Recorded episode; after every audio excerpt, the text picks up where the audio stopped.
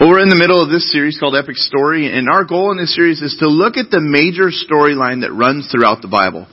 We're not taking the time to walk through everything um, verse by verse. What we're doing is we're trying to understand what is the major epic storyline running through the pages of Scripture and unpack the most important key themes so that we can get a, a firmer grip on, on the story God is telling.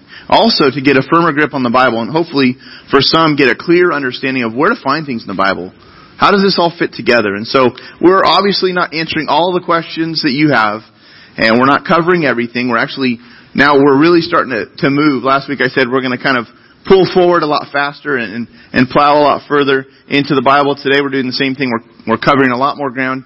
And so we're going to look at a dramatic, dramatic rescue scene in the Bible. So when it comes to rescue scenes, I, I don't know if you like rescue movies, but here's some familiar rescue movies. You've got Rescue the Princess, right? In Star Wars, rescue Princess Leia. Black Hawk Down is, is about rescuing soldier. And you've also got Apollo thirteen, rescue the astronauts in space. You know, this doesn't happen very often, but, you know, they made a movie about this, and this this was a great movie. It's a great movie. If you haven't seen it, you need to watch Apollo thirteen. And then, for some of you, Toy Story two, you know, rescue Woody. So Buzz takes the crew out and they go rescue their, their pal Woody. And, but these, these stories are fun. They're fun to watch. Now the Bible has some amazing rescue scenes. They, they all really happened. But as we read through some of the rescue scenes in the Bible, they are just, they're unbelievable because God himself comes through in a supernatural way to, to rescue and to recover. And so, in this series, like I said, we're trying to cover a lot of ground. I hope what this has done is encourage you to read the Bible more for yourself. I mean, we've covered some things. I hope that you will take the time to begin to dig into Scripture for yourself. And that this series would kind of pique your interest towards that. And if, if you need help with learning, okay, where do I start in the Bible? I'm, I'm new to this. I don't know exactly where to start. On the back of your connection card, just, just write, where do I start in reading the Bible? On the comment section.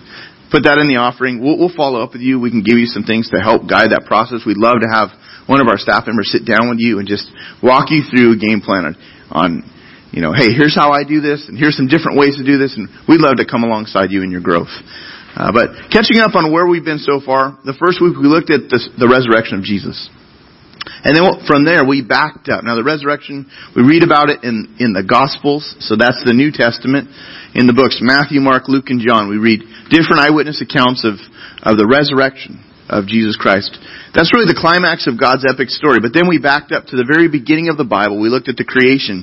And we covered what God made and how He made everything that we see and know, and then He made people. But then in the third week we looked at how everything took a horrible turn when humans chose to sin against God.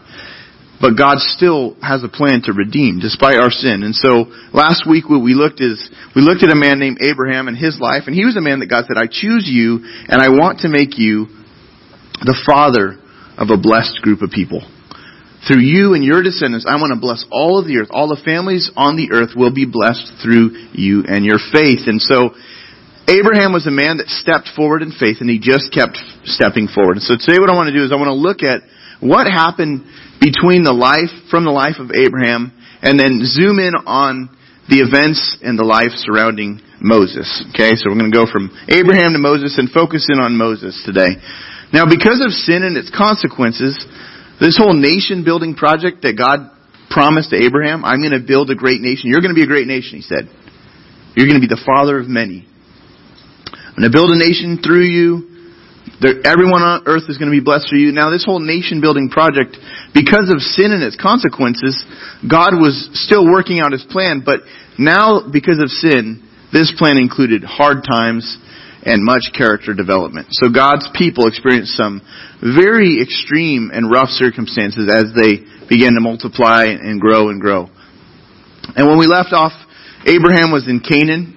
He had been obedient to God. God provided a substitute sacrifice in place of Abraham's son Isaac. And so we left off there. Abraham was in Canaan, and all of his descendants. Now, at this point where we're going to get to in the book of Exodus, book of Exodus are now in Egypt. And so from Uh, the middle of Genesis to the beginning of Exodus, a lot of years have, have passed since Abraham. Uh, e- Egypt was a foreign land. It was not likely the place where the where the Israelites would expect themselves to be. Abraham's descendants thought God's blessing would come in a different way, but circumstances dictated their relocation into Exodus, er, into Egypt. And in Egypt, God raised up a man named Joseph. Now, Joseph was Abraham's great-grandson, okay? So the promise was given to Abraham. You're going to be the father of nations. All the world's going to be blessed through you. His, through his great-grandson, Joseph, another thing is going to happen here. Uh, Joseph is given a position of influence in the country of Egypt. He is given the position of, he's the second in charge in, in the land of Egypt, just under Pharaoh. God had a plan, and he sent Joseph ahead of the Israelites, basically, of Abraham's descendants. He sent Joseph ahead into Egypt in order to provide for God's people so that they could survive. Now, I'm not going to go into all the storyline of, of how this happened, but this, this act of God sending Joseph ahead into Egypt is something that is known as providence. Okay, providence is the protective care of God. It's the fact that God has timely... Uh, he, he, he sends timely preparation for the future, okay? God is, through His hand, you just see Him providing what is needed. Oftentimes, years ahead of the need is actually there. God has a plan, and He's working something out. He's providing something so that people would be in the right place in order to take care of what's needed next. And so, this is the way things happened with Joseph. Joseph, the great-grandson of Abraham. There's a Broadway play that tells the story of Joseph. It's called Joseph and the Technicolor Dreamcoat. I don't know if you've seen this, but a lot of dancing. And they, they really, you know, make a lot of, you know, they, they have a lot of fun with the story. If you want the straight story, just read the Bible on that. It's Genesis thirty-seven through fifty, okay? It's a significant part of the book of, Je- book of Genesis, the first book of the Bible. But in Genesis thirty-seven through fifty, you see how Abraham's great-grandson has twelve brothers. He has got a bunch of brothers. He's got, you know, eleven brothers, and basically they're jealous of him because he's the favorite. And he gets sold by them into a band of passing slave traders. Eventually, he lands through a bunch of turns in his life. He's eventually landing in Egypt, and he rises to the ranks of second in command of the whole country. Now, you would look at Joseph's story and think, man, poor, poor guy. Everything, you know... No good, horrible, terrible, rotten day. You know, that was Joseph's story when you read through it. But what God was doing is He providentially positioned Joseph exactly where He wanted him. And so God's provision really remained on Abraham's descendant, descendants because of Joseph. As second in command of the country, God, God told Joseph, there's going to be a famine in the land. And your job is to store up grain so that basically everybody that is dealing with this famine would have food. And so for years and years, they stored up. They had a plan under Joseph's direction to store up grain. And so in Egypt, they did this. Now, again, Joseph is not an Egyptian, okay? He's one of the Israelites, but God sent him ahead. So he's there. He's leading this, this plan to, to store up. One day, his brothers show up in Egypt looking for food. Years later, I'm sure they thought their brother was dead at this point. Or who knows what, what they totally believed happened. But they arrive there looking for food because their father said, I heard there's food in Egypt. Go and journey. Now, Joseph's brothers show up and they're in line and, and Joseph spots them. And he, he, he pretends like he doesn't know them. And he, he plays the role of this high-ranking Egyptian official. And um he basically plays a little bit of a game on them. He, if you, you can read through the story. And he eventually wants to know if his father's alive, is all the brothers alive. And, and God, or he sets it up that the whole family would travel back and, and, and show up in Egypt. And then he reveals his identity to them. Basically says, I'm Joseph, I'm your brother. Now you can imagine they're freaking out at this point because they think we're in big trouble. We have sold our brother into slavery. Now he can have our heads at this point. And Joseph forgives them on the spot. And he said, you intended this for, for harm, but God meant this for good. He sent me ahead of, of, of all of you. This was his plan, to send me ahead of all of you in order to provide the saving of many people's lives. And this is what God does, is he's working out a plan. So that's Joseph's great-grandson. And because of that, God's protection and, and just hand of blessing remained on Abraham's descendants for all of those years. But once Joseph died, the pharaohs in Egypt decided it was no longer advantageous to allow uh the Israelites to just remain in Egypt without a price. And so what, what happened was uh, Joseph's brothers and his family journeyed. They stayed in that area. They started multiplying. So now all the Israelites just started multiplying there in Egypt.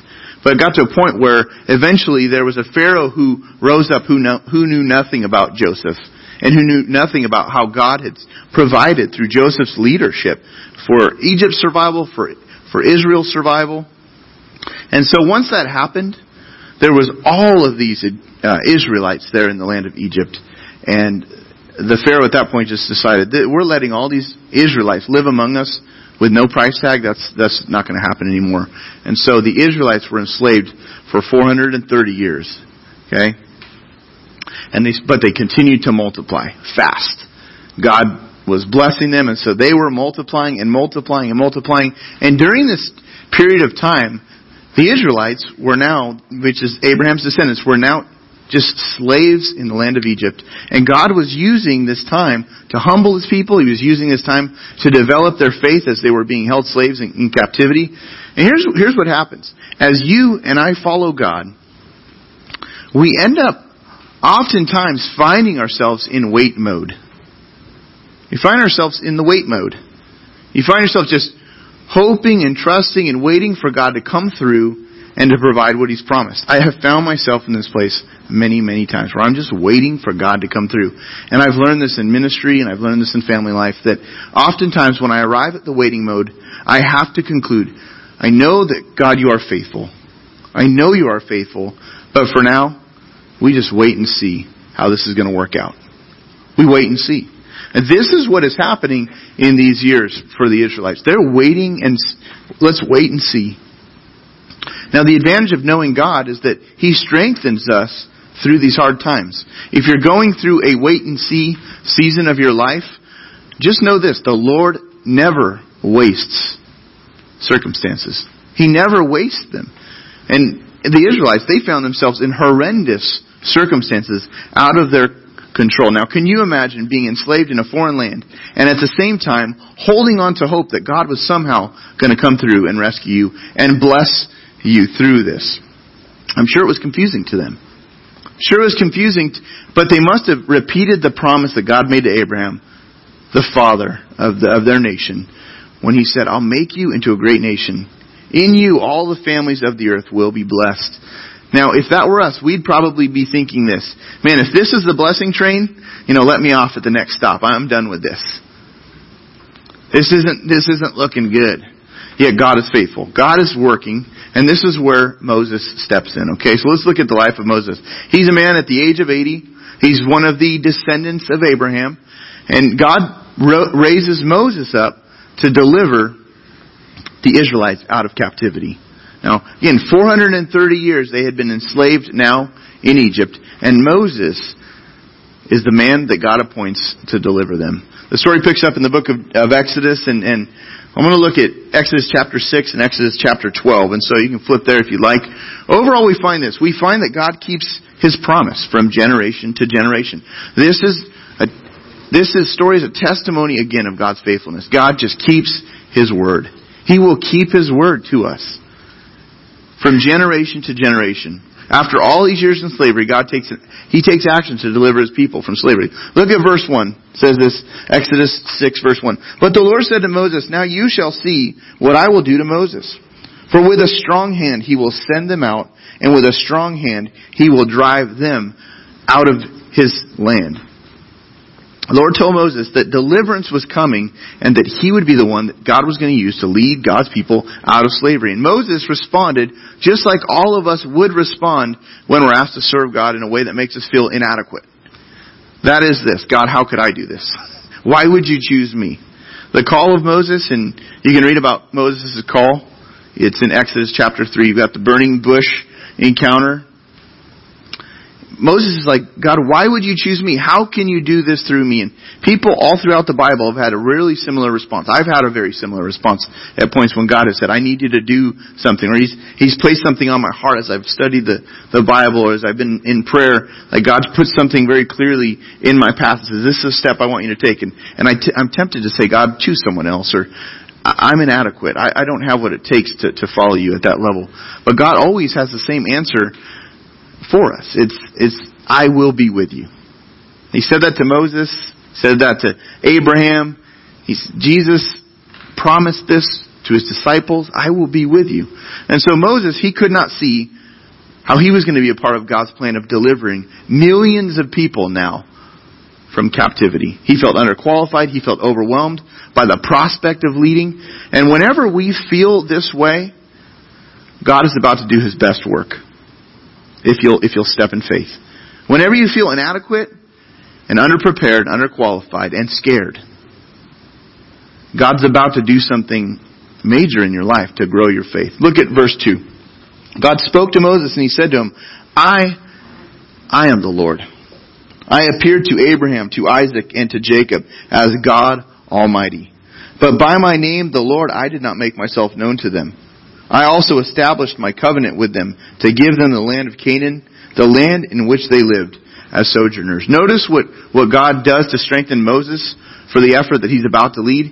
He reminds him of the promise that He made to Abraham.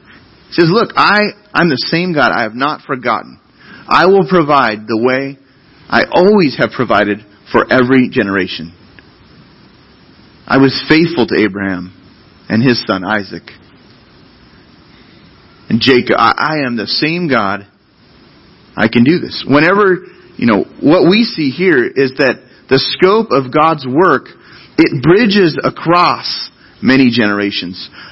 From one generation, it's building onto the next generation. This is how God works, from generation to generation to generation. He's trying to help Moses see that obeying God and leading the people at this point in history flows out of, it flows out of the past. And it sets, what He does through Moses will set people up in the future. This is the way it is in family life. This is the way it in church in it is in church life.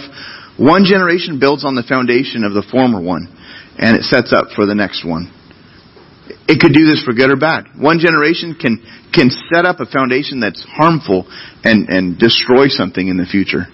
Or one, one generation can build a successful, obedient foundation that really blesses the very next generation, whether it's family life, church life, organizationally. We understand that. We we see that in the world. Now, our choices today have a tremendous generational impact.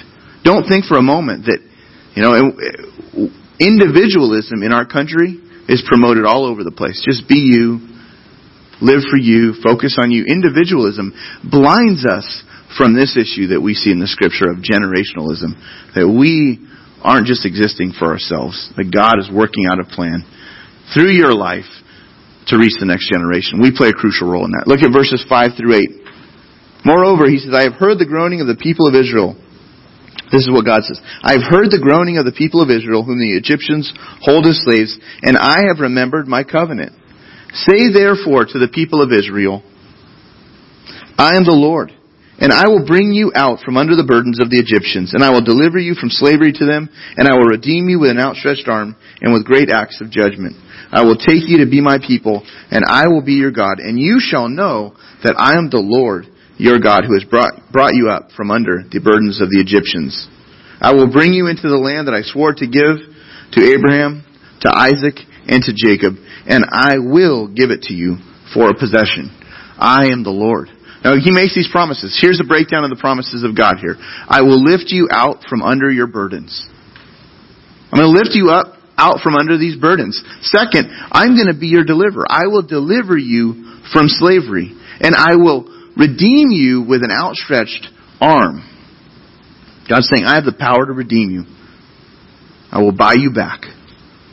You're enslaved. There's a price on your head. I will buy you back. And then he says this, I will be your God and you will be my people.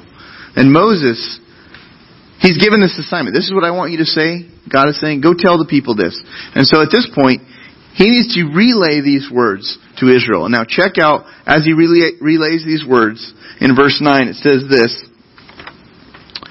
six nine reads, Moses spoke thus to the people of Israel, but they did not listen to Moses because of their broken spirit and harsh slavery. From the Israelites' point of view, everything was messed up. From their position, things were in chaos. They lost their freedom. They lost their identity. They lost their ability to really practice their faith the way that they would have wanted to. They had lost loved ones. Their spirits were broken, just like mine and yours would have been if we were in their shoes. But we can again see in history how sin and the fallen world really impacts our circumstances and our relationships. Now, now what does this mean for us? What does this story mean for us? What, how do God's promises to them relate to us? We actually still need a rescuer. We need to be delivered. We're not literally held captives by anyone, but, but still we can find ourselves imprisoned on different levels. Sin enslaves us. Sin is very real. Our propensity to do wrong, it's, it's right there before us. It wants to get us. We can be driven by anger. We can be driven by jealousy. We can be struck with fear. Circumstances can overwhelm us in the moment, and we can feel enslaved to our circumstances. And when we're caught up in sin, or when we're, when we're deep in circumstances, what we're tempted to do is just rely on ourselves and to not rely on God. We can react just like the Israelites. God, you couldn't do this. How, how could you possibly help? They didn't want to listen to Moses. They didn't want to, to hear any part of what God was about to do, because in their book, and oftentimes in our book, it's just too late. So how, how are you overwhelmed? What are you imprisoned by? Here, here's, here's the good news. God keeps working this.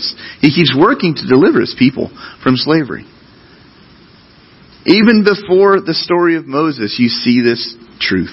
God keeps working to deliver His people from slavery. Another example of God's providence, Moses, you know, providence, that God sent him ahead. He sent ahead the resources of the people that were needed. Moses is another great example of God's providence, because Moses was an adopted son of Pharaoh. The Pharaoh who, who in an effort to just slow down the growth of the Israelites, decided to wipe out, you know, many of the children of, of the Israelites. And Moses' mother, out of love for her son, put this little baby in a in a little basket and sent him on the Nile River. And God's, you know, providential plan was that his basket would arrive near the banks where, you know, Pharaoh's family could recover Moses and raise Moses in the land as, you know, as their own. And he would rise up to be a leader in that country. So Moses... God was working. Moses head, heads back to the place, really, that he was raised, to the palace, basically, to inform Pharaoh about God's intent to deliver the Israelites. And so he says, look, I'm going to lead God's people out of the land. God wants you to know you need to let everybody go. Now, it's just not like a small group of people. This is two and a half to three and a half million people. He, this, that's the estimate. Two and a half to three and a half million Israelites were being held as slaves. And they had become as numerous as the stars. That was the promise God gave to Abraham, that your descendants would multiply and be as numerous as the stars. Pharaoh, he proceeds to play games. He thinks he has all the power. He does not want to bend his knee to this God. He doesn't factor God in. He doesn't factor God's purpose or His plan in. Pharaoh just stubbornly refuses to let the Israelites go. No, you're not going to let... Nobody's going anywhere. His heart was hardened and calloused against the Lord, because he had forgotten about Joseph. The story of Joseph wasn't... It wasn't... He wasn't factoring that in. He didn't factor in God's kindness to the Egyptians. And instead of repaying God's people for God's kindness, he just... He took it out on them. He dominated them. He enslaved them. And so what God was doing now is He was rescuing and recovering His people. So God responds by doing this. He sends a series of plagues upon Egypt. We're not going to read them all. You can read about these in Exodus seven through twelve. So the plagues in Egypt were horrendous. When you read through them, they were horrendous. These were all miraculous signs and acts of God that Moses warned against. Pharaoh would not yield. God would send a plague, and Moses would say, okay, God said now that you're gonna, there's going to be the plague of blood. The Nile would turn to blood. But still, Pharaoh wouldn't let the people go. So then Moses goes back, okay, now there's going to be a plague of frogs. And frogs would just cover the land of Egypt. Still, Pharaoh's heart was hardened. He would not let people go. And so on and on. Moses is pleading. God says, let my people go. Moses is like, no, we're not going to. Okay. Well, next God says there will be a plague of gnats, and then a plague of flies, and a plague on the livestock, and a, and boils. And all of these, many of these are connected. The, the, the results of some leads to the next plague. But God is doing and working an act, a miraculous uh, rescue through this. Boils and hail, and then locusts, and then darkness. But then God sends a final plague, the plague of the firstborn. Now, the plague of the firstborn, it's a picture foreshadowing the need for a substitute. When you read through this story, it's it's found in Exodus. Uh, let's see, we're looking at Exodus twelve. Now, Exodus twelve, verses twenty-one through twenty-five. The final plague here is the very worst one. It brought judgment on the firstborn sons of the Egyptians. The reason why, and we're not going to have time to really cover all this, but the reason why is because the authority of any group, the authority of a family, the authority of a nation, the authority greatly impacts the people under them. And so what we see here in history is that, and we see that playing out in our days, Pharaoh's stubborn refusal to cooperate with God at this point was extremely costly for his people. It cost his people dearly. And so God gives Moses instructions to, to ensure that as this final plague would be striking the land, God's people would be spared if they'd follow these instructions. And in these instructions, there's a core piece of the message of God's epic story wrapped up in the way that God delivers his people. So look at Exodus twelve, verse twenty-one through twenty-five. It says, Then Moses called all the Israelites, or all the elders of Israel, and said to them, Go and select lambs. They're, they're to grab a lamb. Now the lamb was for a substitute, okay? We looked at substitutionary atonement last week. God provided a, a ram to be sacrificed instead of Isaac. He says to them, Go and select lambs for yourselves according to your clans and kill the Passover lamb. Take a bunch of hyssop. Hyssop was a, a common bushy plant in that region. It would grow on rocky surface, surfaces, so it could be kind of used to, to almost brush, uh, to brush things. Okay? So take a bunch of hyssop, dip it into the blood from the lamb. Okay? They were to sacrifice a lamb, dip this thing in the blood, and basically touch the lintel. The lintel is the header around a door. So the lintel is the header and the doorposts, the two doorposts, with the blood that is in the basin. Then he says this, None of you shall go out of the door of his house until the morning. The, the plague was about to come. God would send an angel of death to strike the firstborn in Egypt. And says this, For the Lord will pass through to strike the Egyptians, and when he sees the blood on the lintel, the blood over the header, the blood on the doorpost, the Lord will pass over the door and will not allow the destroyer to enter your house to strike you. Now you shall observe this rite as a statute for you and for your sons forever. And when you come to the land that the Lord will give you, as he has promised, you shall keep this service. And so, you know, Jews today still practice Passover, which commemorates the fact that God spared the firstborn children of, of the Israelites. That as they obeyed the instructions, and they, there was a lamb slaughtered in place, they would wipe this blood across the door. That would That would indicate to this angel of death that these houses were protected and that God had provided a substitute in the lamb. Now that is a foreshadowing of Jesus, who would be the Passover lamb. So in response to the tragedy of the plague, Pharaoh finally released the enslaved Israelites. But then he had another change of heart. He let them all go, so Moses says, we better be on our way. So two to three plus million people head out from Egypt. Pharaoh has a change of heart, and he chases them with his armies into a corner. And they were pinned up against the, the Red Sea, and God again provided. There's a great book on, on God's providence, if this whole area really interests you. Jot down, it's The Invisible Hand by R C Sproul. It's a great, it's a great book talking about God's providential hand through the Scripture. Just the way that God works ahead of time. But God again provided. Through His hand, He parted the waters, allowing the Israelites to pass through on dry ground. And then at the moment the last of them passed through, God caused the waters to recede, and the entire Egyptian army that was pursuing them was swept away. And there are major lessons that we need to take away from this piece of Israel's history. First, they needed God's power to free them from slavery. They had to choose faith to obey the specific instructions. Moses said, "This is exactly what I want you to do." It's a good thing that they they that they obeyed very carefully, and that they didn't think, "Well, we'll just we'll hide in the basement, or we'll we'll do this." No, he wanted them to do this exact thing because it was a foreshadowing of how he would redeem through Jesus.